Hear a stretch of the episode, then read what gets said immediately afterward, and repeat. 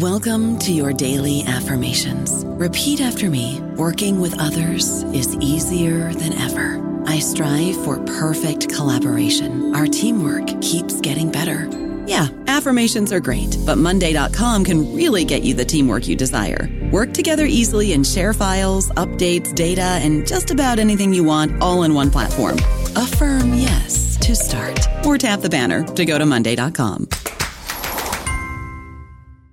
Hello, everybody. This is Marshall Poe. I'm the editor of the New Books Network, and I'd like to tell you that we have a new and improved website. It has two new features that we think you'll love. One of them is a vastly improved search engine so that when you type in keywords, you'll get a bunch of episodes really quick. The other is the ability to create a listener account. And in that listener account, you can save episodes for later listening. So you can create a kind of listening list. We think these features are neat and we think you'll enjoy them. Please visit the site today. Welcome to the New Books Network. Hello, everyone, and welcome to New Books in Early Modern History, a podcast on the New Books, New Books Network. I'm Jana Byars, your host, and I'm here today with Rose Marie San Juan, professor of art of the history of art at the University College London, to talk about her new book, Violence and the Genesis of the Anatomical Aid, Image, out with Penn State University Press this year, 2023. Hello, Rose Marie, and welcome. Oh, thank you very much. Thank you for uh, having this conversation with me. I am I'm very excited to talk to you. It's really nice. We had a bit of a scheduling problem. We've been doing this for getting getting ready for this for a while, so um, I'm excited to be finally doing it. Ready. yeah. so how are things? How's London? Well, London is is fine. Uh, it's it's gotten cold and warm again, um, so no problems with London. Um, we are on in the middle of a strike, so it's kind of a bit difficult. But it's just it always there's always some difficulty. So uh, all in all, no complaints other than life. yeah, sure. Um, which is, you know, as it, as it stands, probably a pretty good problem to have. Yeah, comparative to others, yes, for sure. okay, so our first task is to try to fit this into your intellectual trajectory. Okay. So you're the author of Rome, a city out of print. Um, oh, sorry, Rome. Yeah, that's it. okay, Minnesota, two thousand one um, a book that explores the landscape of the city to get a, at quotidian life, basically. Um, Vertiginous Mirrors, the animation of the visual image and, early, and the early modern traveler. Yeah, Manchester 2011.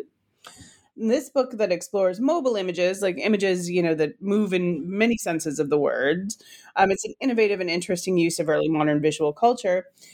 And then there's this interesting detour to film and urban space, critical possibilities, um, Edinburgh 2014, that brings your interest in urban spaces to the present day, right? So these are your monographs, or well, uh, anyway, these are your books, and then and I see what feels actually like a natural progression, you know, to the in the next book, back to your first love, the early modern era, to think about new kinds of dynamic images in situ um, how does that sound to you? Is that a reasonable take? Well, uh, the, the, order that you read the, I mean, the books are the way I, they came out, but I have always worked on film and urban space at the same time as I work on technologies from the early modern, which is mostly print, and urban space. So to me, it never seemed like it seemed like ways of considering the past and the present or the recent present, uh, which is, I think, very, very useful. But um, it, it's a, it's something that I always have to explain that it's although it seems within the traditions of uh, disciplines that it's a shift from a real shift from one place to another. Um, it really isn't as much of a shift to me. It uh, uh, it comes out of similar thinking and similar problems and concerns and interests and, and, issues. Because in fact, my work on print has always been very, as you sort of suggested, very interested in movement, in movement, whether it's it to different parts of the world, within the city, and so forth. And that is also what interests me about film: is the moving image. What makes uh, what is the difference between a still image um, where you try, you make it move in one way, and then um, film itself having inherently as its potential its mobility, right? Its in, internal mobility. So, uh, just to answer your question, is I have gone back and forth, um, have published articles on film as well. I, I, published this work with my colleague uh, Geraldine Pratt, who is a geographer in Vancouver, which is where I used to be. And we also taught a course for many years on film and urban space. So to me, it doesn't feel that way, but I, I do know why it looks a bit weird. well, that that makes sense. I understand this, and uh, you know, thinking about and how you talk about images and um, you know, and then these figures. We'll talk, get to that in a minute. That that makes sense with the way you talk about your subject matter in this book as well. That you're interested in kind of the image as it moves in space, and yeah, that that works. So, but then how did you come can to I, can I just add to that yes please. i think images are best seen as transformate transformative that as you see them they they change i mean images that are interesting. So uh, if this book has one thing that is in common with my uh, i mean it has many things obviously but the uh, the process of imagery, visual imagery being transformative because we see it in time. We see we see it at different moments when we are different, and so that that process I think is very important. Uh, instead of thinking of things as you know still and and the image is what we get and. I think the image is also what we produce through looking at it, and hence the the images you know, when you think about going to see, uh, I don't know, some image you like, how different it is the next time you go, or how different it is because of where you yourself are, and so forth. But uh, that's why I think that film is particularly intriguing because it is always in the process of changing. You never have something that's uh, saying, This is it. It's always in the movement of it. So there's another way in which my stuff is really all quite interconnected. Yeah, uh, right. Because an image, an image doesn't exist lest it's seen, right? It's seen, and as has been said by many, many people uh, for many years, that we always re- we always produce a new image. We we don't see the same image, you and I. Um, and the production is not what's there but what we do with it um, so that's that's been a tradition of semiotics and our, in our history, um, and then with the more interest in the moving image, meaning in film, video, and so forth, that has maybe become more f- uh, the focus of a lot of interest. Sure. And one one of the issues, one of the the themes that comes up repeatedly in this book is how much your the interaction of crowds and your how how much the group viewing an image changes it as well. Yeah, for sure. Um, so one of the things that got me interested in this topic that I'm now I now have done this book on is indeed the way that uh, the same seen, the same situation is seen differently at any given time. And in the early modern period, there was, as you know, a lot of interest in people going to see, for instance, executions. But the images we have, the images I talk about, those executions, are really for the viewer of the image not they they represent the crowd as another viewer that's distinctly different from me as the viewer of the print. And of course uh, use different strategies. And that's another thing about how complicated seeing is and and how interesting it is and why it's so powerful uh, is because of the different ways uh, and the diversities of viewing and you know our backgrounds and all kinds of things. So eh, the crowd has always been a very interesting thing because you know in history they're always they the the crowd is always a negative uh, wild uh, uncontrolled thing. But it was very crucial for any kind of execution uh, certainly in the early modern period to have people who came to witness and who um, objected or supported, you know, authorities in it. And um, because I became quite interested in those sites of punishment, because of that, uh, it occurred to me that the crowd was a component that, um, in a way, it's not about anatomy, but yet it becomes about anatomy because a lot of the display of the body in relation to any kind of situation about, let's say, a medical thing is frequently discussed in terms of how people saw those bodies in the moment of punishment, so that it almost becomes like a viewing a site for um, for people to to think about the body and its components, rather than uh, only the the local issues of who's being punished and and you know what were the the objections or the supports because the crowd was always infinitely a contest uh, contested and and deemed to be something negative. You know, I wanted to kind of bring it out a little bit differently, which I, I, sort of did. yes, yes. Um, okay. So- also say one thing, which is just like when we use the term mass, the masses, we are those. You know, it's not apart from us, and people sometimes tend to think of those things. That's them, not me. Absolutely not. We are at one time or another part of a crowd part of a mass part of, but in those that those terminologies are very much negative terminologies about people. And that is what i don't like about it you know about that kind of thing. And uh and uh, you know it's not always appropriate. It's this is you open the book with this right? So it, oh, you open the book the visually the first image you see is um a standing male figure muscles but no skin holding in one hand a knife and in the other what appears to be his flesh and freshly removed skin yeah? Yes. Complete with fingers toes nostrils and eye holes. So it's it's an image.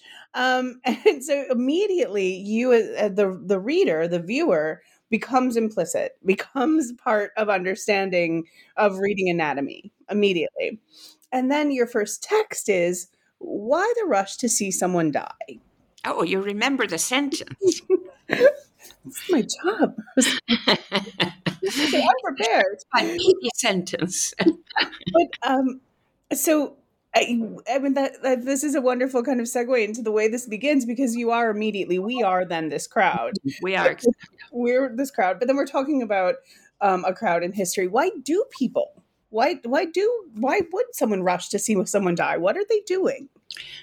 Well, what I think, um, mm-hmm. um, you know, I've had occasions where I've given quite a few talks about it, and then they I'm always get the question of why, and then I said, "Oh, I thought I had answered that," but the, there is no like there is a, uh, the answer is the the relationship between life and death that we are all concerned and whether we like it or not intrigued with what is that and how does one happen and where does one start and the other end and and how do we see it in the in the human being that dies. And i think that what i what I think is the case about the rush is the rush to know can you see anything? And invariably, what people say is that they don't see anything that it's it's disappointing because you don't get the answer to what you want. And and anatomists were the same you know they tried to get the body as close to between those two. So in other words they did they didn't want a totally dead body and they didn't want a totally live body i hope but you know and it's that moment between life and death or what is that moment maybe that's a better way to phrase it and that is what I think also the crowd wants, and the crowd is us, right? In in that moment, and what the crowd wants to know what is going on and what, but also what what's going to happen in that sense. I do think that the rush is the desire to understand uh, life and death, you know, and how how ambiguous it is and how uncertain it is and and how difficult it is to pin it down in any way even by these people who are trying so hard to do it medically and through you know study uh, they had they had the same problem i mean they had the same desire and the same uh, disappointment many times right. the one thing we carry with us right always Yeah, the the one thing we know is coming that we really can't understand. So, and that is the thing that is at the forefront of everybody's existence. Well, I mean, some people say, I don't care if I'm going to die, but I never believe that. I don't believe that. I think you just do that because you've sub- sublimated it or something. But um, you're right. It is at the forefront, and it is at the forefront of facing life, right? What mm-hmm. it is, it's ending, and so forth. So there's this moment when life escapes the body and perhaps the idea is that then if you can catch that body if you can really understand the body then are you getting at death? You just are you getting at a truer nature of the body? Or we, is that the best way to understand a living person? Well i think that um, there's a couple of things that I can add to, that I can uh, say about this, which is that the the if you're talking about the making the body visual for somebody to um, that uh, that there are ways in which it has to do with studying the body but it also has ways with um, wanting to almost change the body, change its potential. So, one of the things about the early modern period is that they studied the body, but not just to know what it was, but also to see how it could be made better.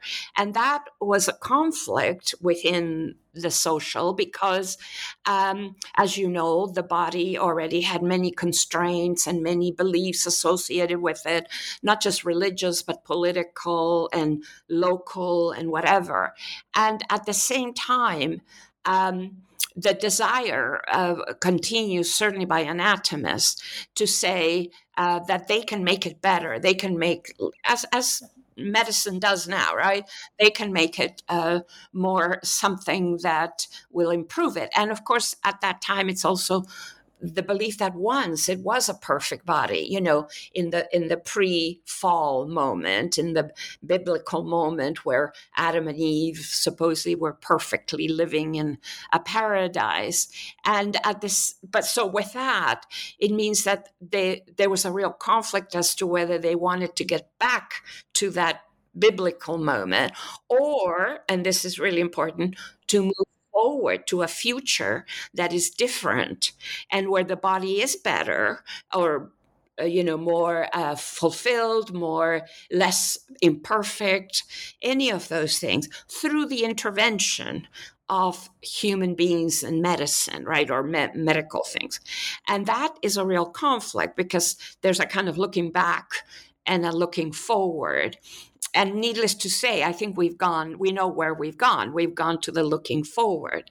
Uh, but right up to in that in this period that we're that I'm that the book's about, um, there is the idea that the body can be improved artificially. So you know we now have such a lot of interest in or worry about artificial um, uh, ways, but that uh, the very beginning of anatomy is about also how to uh, turn something through artifice, through science, and so forth, into something that will be more long lasting, more perfect, no less pain, less all the things that we think about.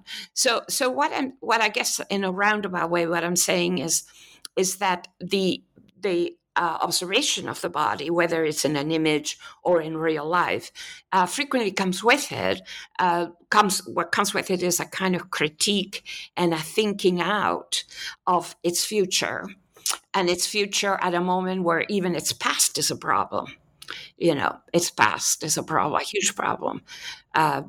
Or at least it was for a while. It's it, there's a lot of debates as to where people stop worrying about that and just move to the future with in terms of bodies. All right. Um, speaking of problematic pasts, executions are a very important part of this book as well. Punishment. Say that again. I quite I missed executions, punishment in general. Right, it's a really important part of this book. Um, and you know, there's so at the site of the execution, there's an executioner. The the person being punished, and then often a vivisectionist or a medical professional, which I was not, I didn't, I was surprised to learn. Um, and so I find that to be very interesting about how this problematic past in in uh, that that seems to be an inflection point where if we're talking about the the human body and all of its promise how does it work that we have a criminal, an executed image here, or executing a person to be executed? Yeah, yeah, yeah. So, um, you know, it's been much debated whether uh, by very good scholars whether indeed it was always uh, criminals that were executed. But what we know for sure is that the majority were criminal were deemed to be criminals, but also that that becomes particularly forceful around the 16th century. So before um, there were all kinds of ways in which people were anatomized for different reasons, but in the 17th century, it becomes um, a kind of concept of the anat- anatomized body as a criminal body.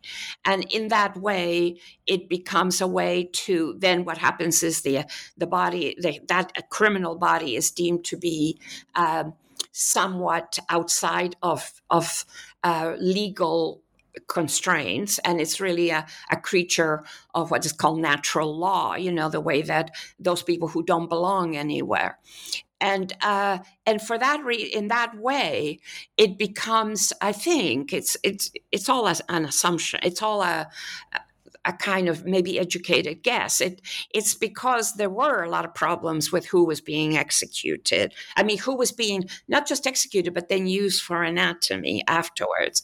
And for that, they had to find a way to construct uh, a body that could be that that could be done to. Um, and because it was, you know, you could be punished for a crime, but to go to the next stage of being anatomized was a big leap. It was it you there had to be real reasons and real justifications because of the somehow the idea that uh, that crowd that we talked about would mostly object to the fact that the body of those they knew would not have proper burial uh, or would have a burial eventually, but it would be, you know, somewhat uh, dubious.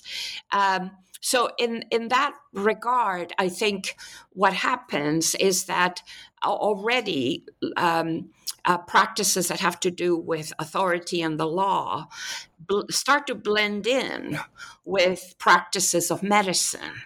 And so you have lots of medical accounts, not even, but especially by the most famous uh, anatomist Vesalius, that he goes to executions in order to study the body, right? And that he tries to get these bodies before they, once they're being killed, but they're still, uh, you know, they began to figure out pretty quickly that bodies remain uh, with with their senses still our senses still alive, uh, still functioning long before, uh, let's say, there's the ultimate point that you you would say the body is truly dead. So um, I think those practices, and I did get a bit carried away with the punishment because I was fascinated by by the way that the two come together.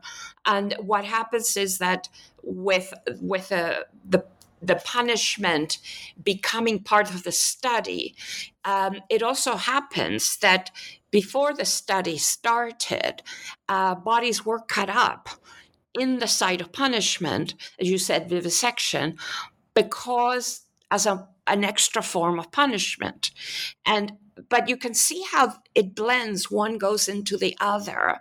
And it's very hard to say at what points it's one or the other uh, because both and they use the same practices. They even use the same language when they were doing very ceremoniously these things and of course both were to be seen to be then looked at um, and you would say that one kind was in order to have a kind of sense of um, uh, preventing further uh, a, a, crime, but that was never quite the reason. Um, and the other one was to study to to learn about the body, but. They, they, there comes a point, the point that I'm talking about in the book is the two are so interconnected. And, um, and that is to me, you see, one of the reasons for the book for me was that scholars have always denied this. They they want the violence and the science to be separated. And I mean, this sounds like a big statement on my part. My contribution is is, you know a very limited one, but what I always thought is that since they're constantly talking about the violence that has to be imposed on the body in order to learn anything, that of course the two were interconnected. And of course, the two um, had really interesting impact on the other, right? So it wasn't just one way. It was that when the anatomy school, certainly in Rome, uh, had you know real close relations with the sites of execution, they learned about the body from from uh, uh, that is the scientists, so-called scientists. We wouldn't have called them that in those days, but the people who were studying gave information to executioners as to how best to execute a body, because the executioner was not just, oh, let's kill them. They had various procedures that they had to follow, including timing and so forth. So they learned about the body from from the the anatomy school anatomy school and and and through that changed the way that executions were carried out you know they decided that the body stayed alive much longer that's what they learned I don't know about you, but I'm very busy and I don't have a lot of time to cook. That's why I subscribe to Factor. Eating better is easy with Factor's delicious, ready to eat meals. Every fresh, never frozen meal is chef crafted, dietitian approved, and ready to go in just two minutes. You'll have over 35 different options to choose from every week, including Calorie Smart, Protein Plus, and Keto. These are two minute meals. Factor meals are ready to eat and heat, so there's no prepping, cooking, or cleanup needed. They're flexible for your schedule. Get as much or as little as you need by choosing your meals every week. Factor is the perfect solution if you're looking for fast, premium options with no cooking required. Sign up and save. We've done the math, and this is important. Factor is less expensive than takeout, and every meal is dietitian approved to be nutritious and delicious. Head to factormeals.com slash NBN50 and use code NBN50 to get 50% off. That's code NBN50 at factormeals.com slash NBN50 to get 50% off. I'm interested here in like the power and authority. So we've got, I mean, there's this there there's this body that's in charge of of sentencing, a body that's in charge of carrying out the execution, a body that's in charge of mm, mm, vivisection, and then and then kind of having that knowledge. Like, so what's what is the role? Maybe you can help me figure out what my question is because I'm not sure. Oh, I know the problem. I think you're bumping into as I did, as we all do, is that these things are information.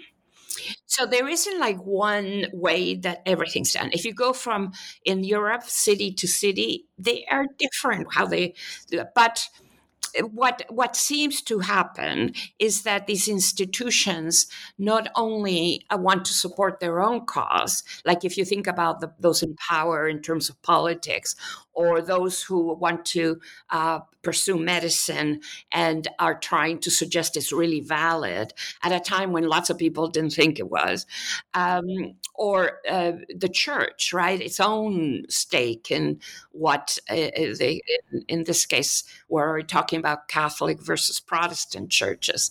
Um, that that in that way, uh, they found different different interconnections and used a lot of the interconnections that were already in place for other reasons in other ways so in rome for instance where there was papal authority and civic authority there was a real conflict between those two as much as between anatomists the anatomy school that had just started, and either of those.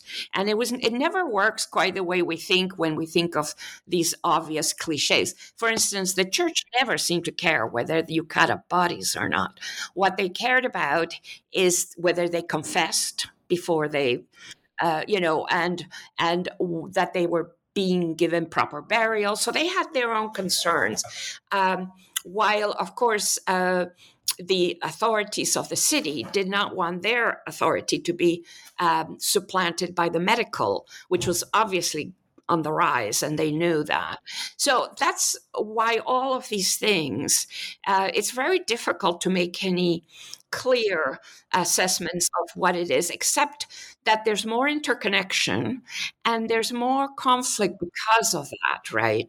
There's increasingly more conflict because of that. And that conflict has not, in some ways, curiously, remains.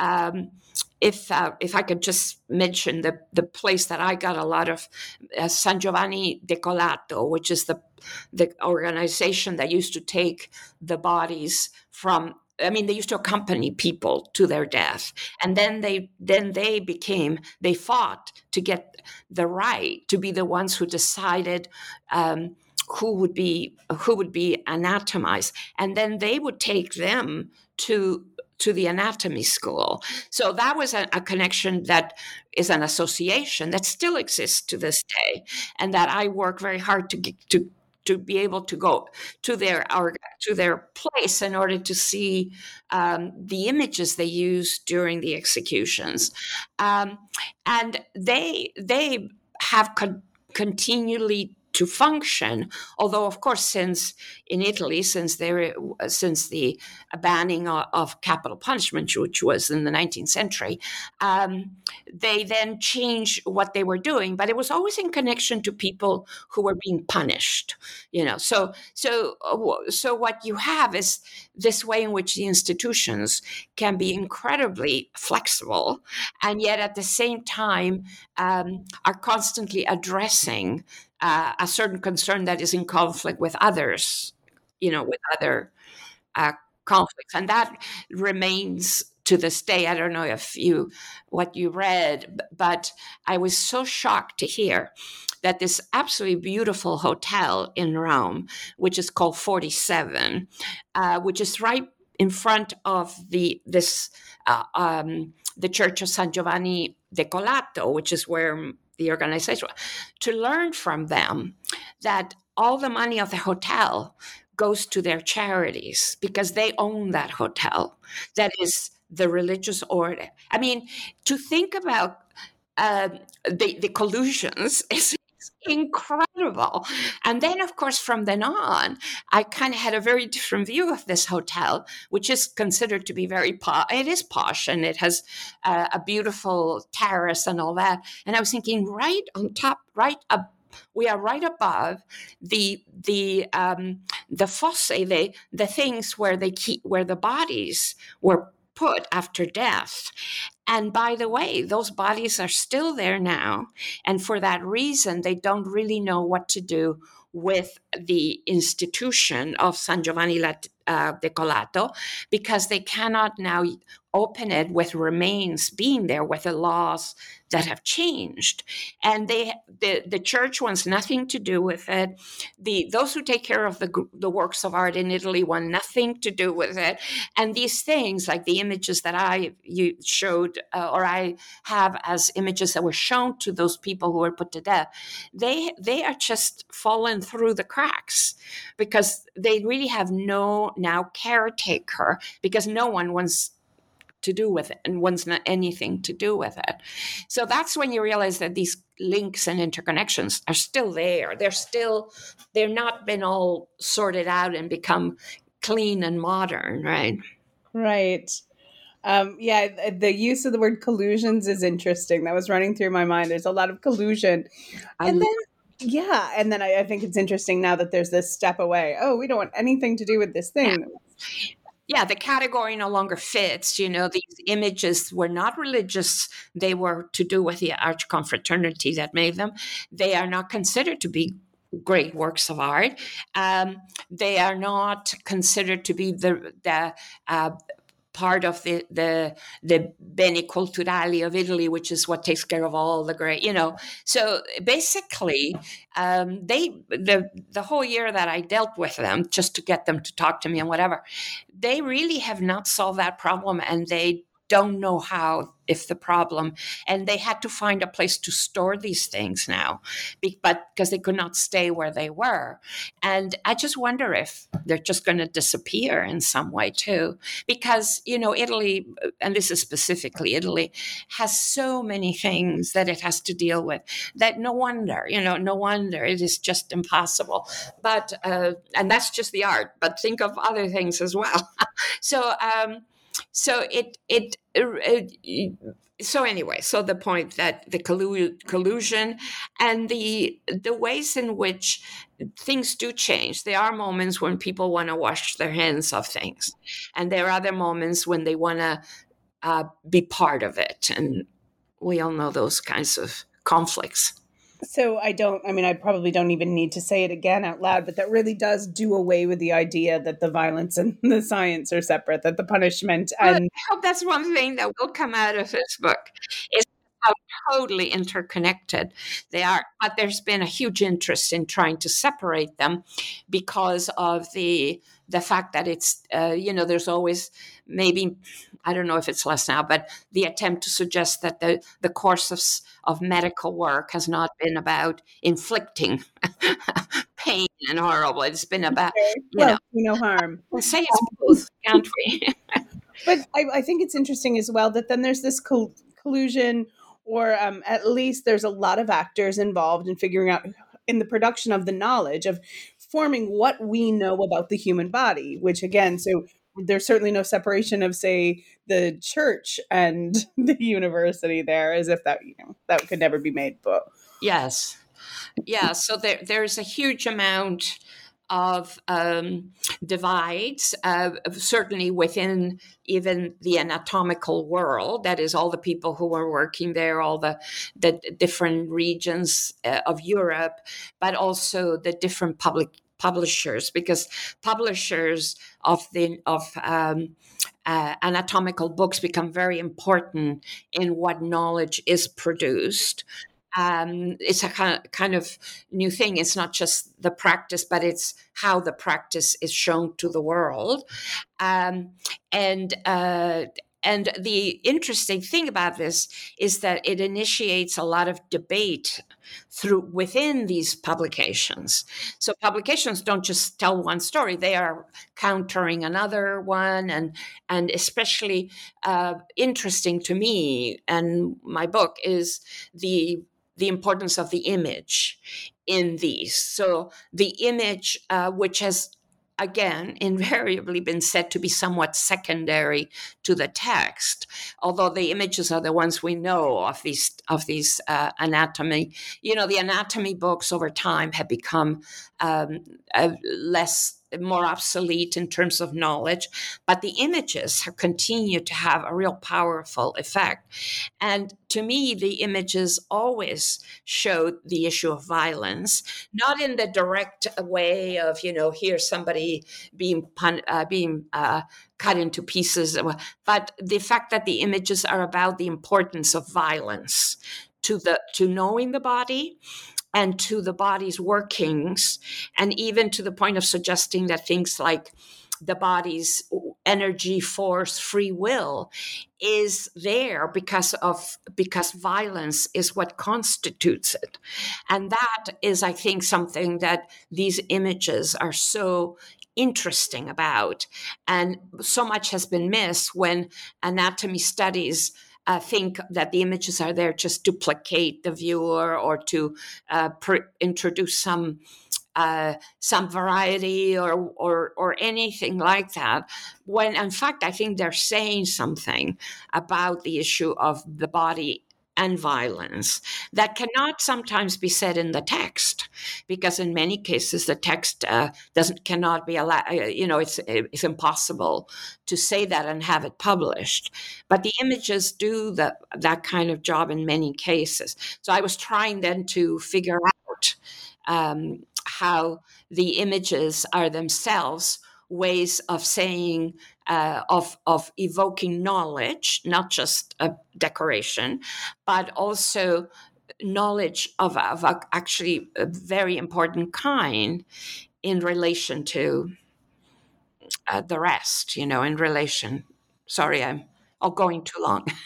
absolutely not. It's wonderful. I love your answers. You're absolutely this is it. It's your book. It's your interview. I want you to talk. That's the whole point. Um, I'm just thinking, you know, you're what you're seeing is my face as I'm thinking through kind of how image how this changes.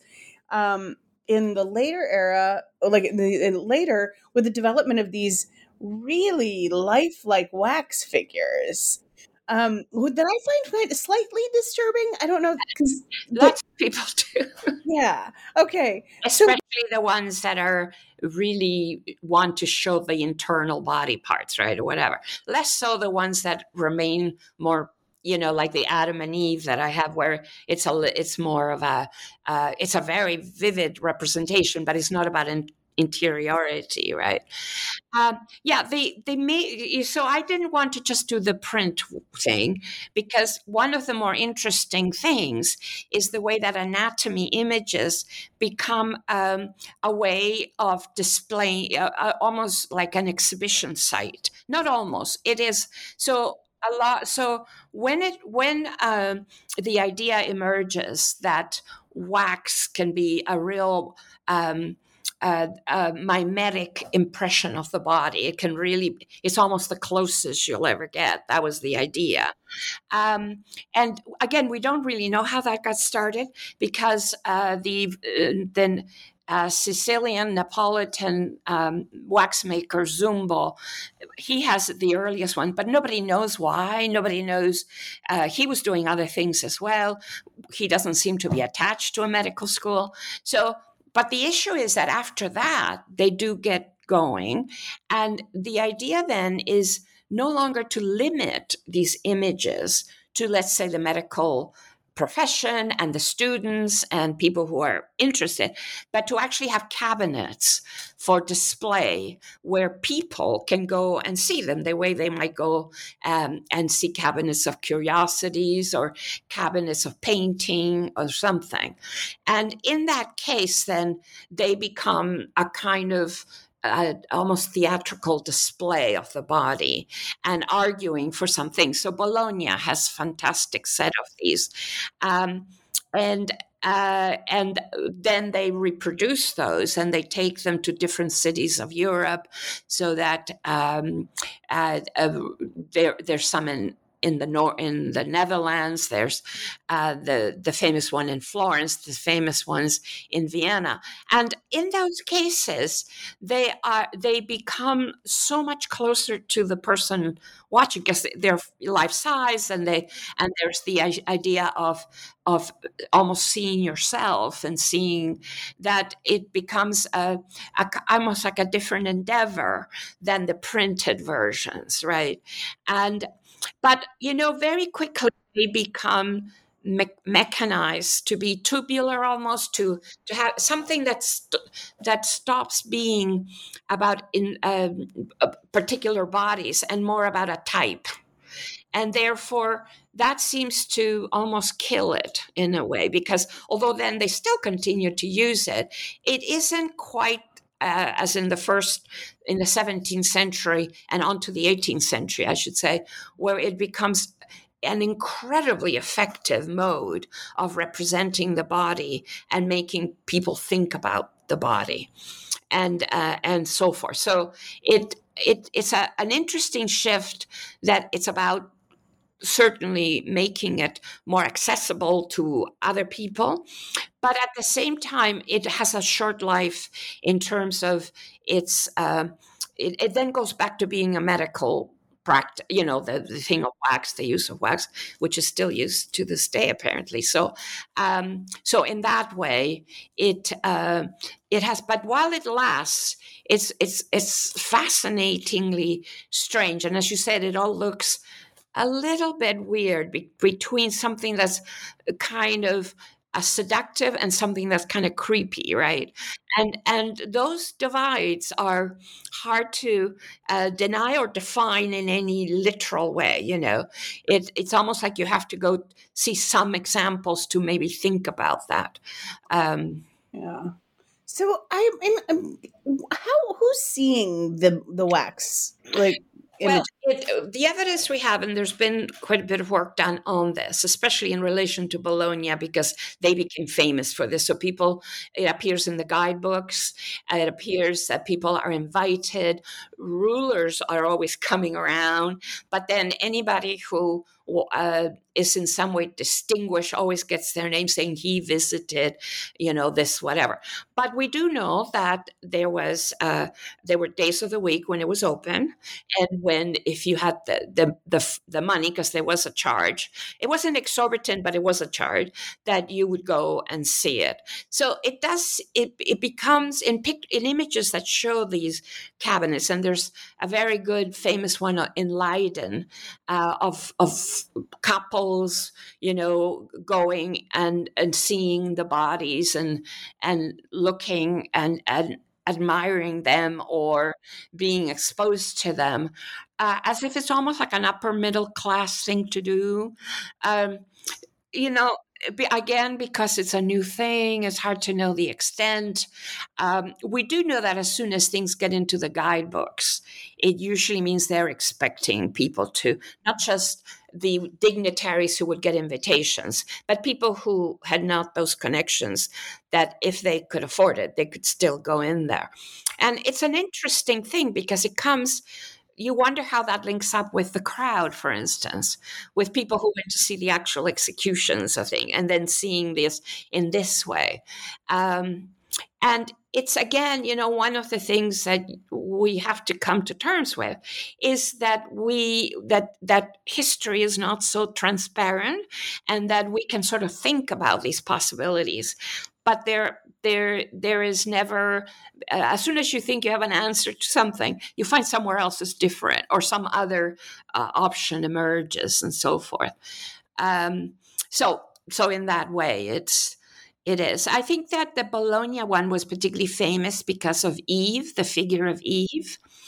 And this is something that i did want to push on because another of the usual things that are said about anatomy, uh, European anatomy, is that it's really primarily for the male body and that all the knowledge is derived from the male body, although it doesn't mean there are some cases.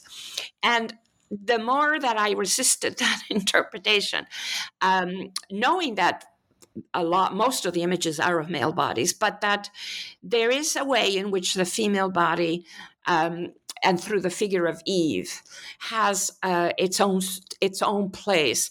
And the figure of Eve because it was you know the body made secondarily from Adam is always in the early modern period associated with medical surgery not with God powers, you know, not with that.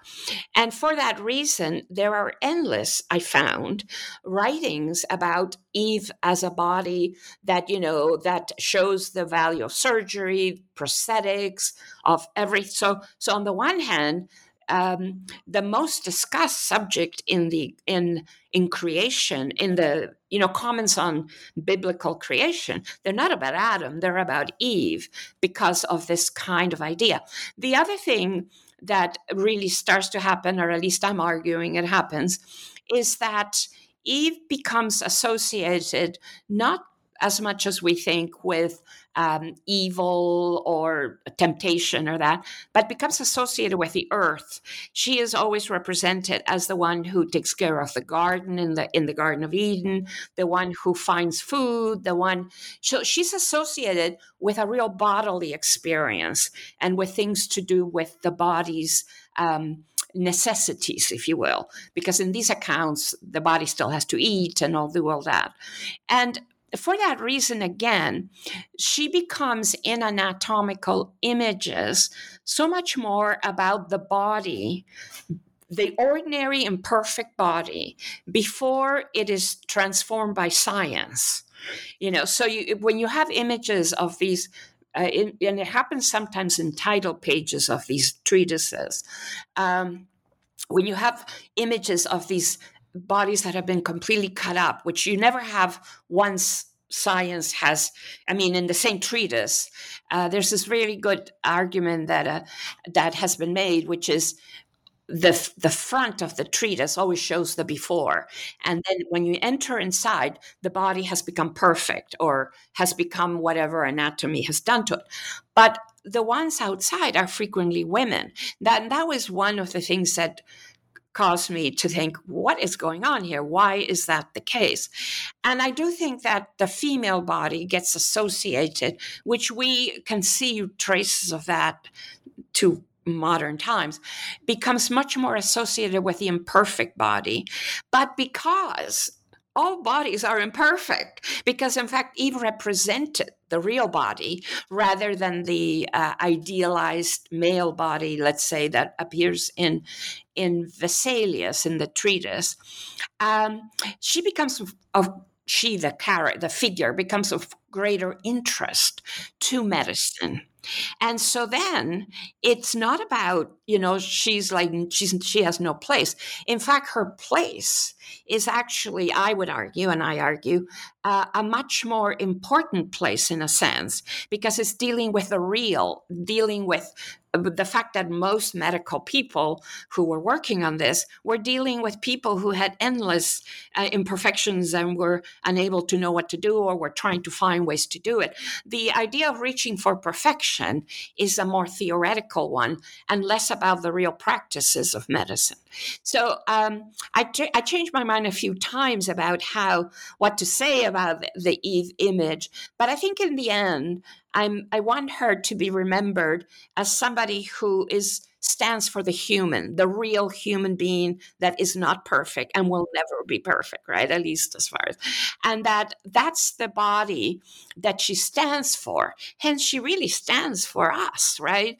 She doesn't stand for the female this or the male or the non-male that. She stands for the body that is being put uh, against the pot- potential for this perfect body that's going to come once you know once it all works out and um, and I, I, do think that there's really something to re, to this and to rethinking that tradition, which then you know most people who are who study the modern say that really the turn against it really only happened in the modern period. It didn't happen in the pre period, although it's debatable. But I think that um, uh, in that way, these images that also show violence in relation to the imperfect body and that's what i think is important is that uh, much of this is about the uh, this the like the artificial heading to something artificial and perfect but really living within the body that is the body you know with all its problems and and and whatever you know.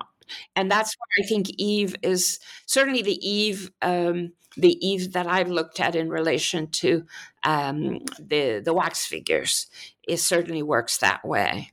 Um, i mean it works that way and it's written about that way and the images suggest that what a very nice way to bring this all back together. We're once again talking about the importance of the viewer, the and, and the crowd, and the understanding that that's us. That all and all of this it's us in the end. Yes, us in the end, which is perfect because I have taken up so much of your time.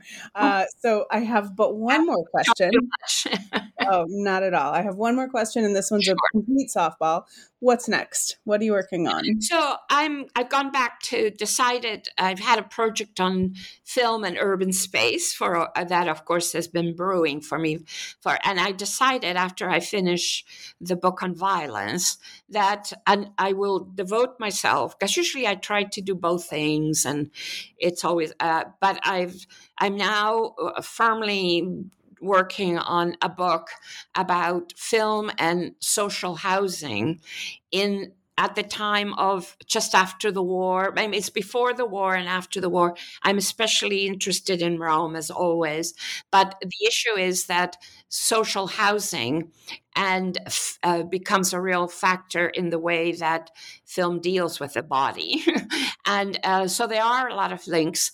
But my main interest is how film at this time shifts orientation from horizontal to vertical. And I'm very interested in the way that certain architectural features like staircases li- elevators, lifts, however you say it, um, a train, all kinds of features start to re- reconsider the orientation of the screen and hence us as viewers of the screen and how we uh, have a more uh, the, the attempt is to give us a more experiential uh, idea of the screen rather than just representation you know just saying all that as a story. That more the way that we physically might uh, not might, but my argument would will be, I think, about how um, this or this this uh, change of orientation of the, of uh, the screen um, says something about you know attitudes towards our place in cinema, our way, ability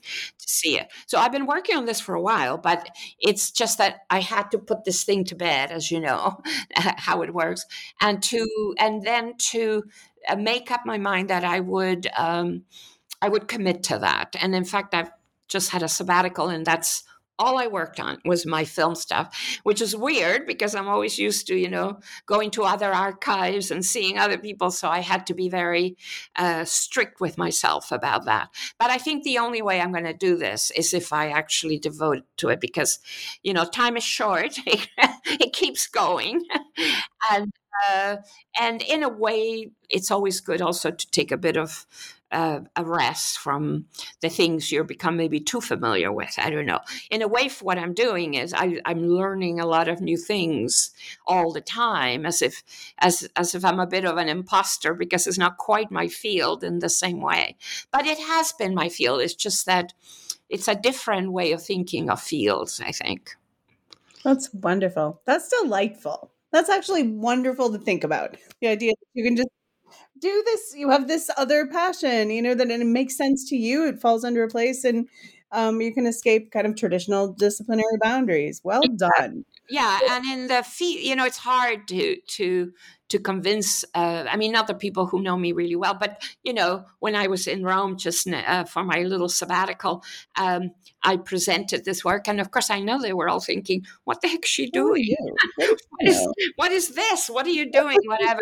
And of course my this book came out just then and they were all looking at it and i thought well okay i know but but you know it is part of what academia is like is that uh, the whole idea of the discipline remains. But I'm not saying that discipline is always bad because it does, you have to know things. But I think that we should uh, allow for a little bit more flexibility. Um, we, you can find different roads through these things, right?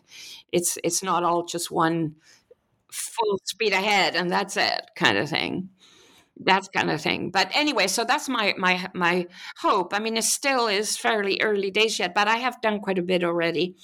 And what could be more fun than to watch films as a way of research? oh, that's wonderful.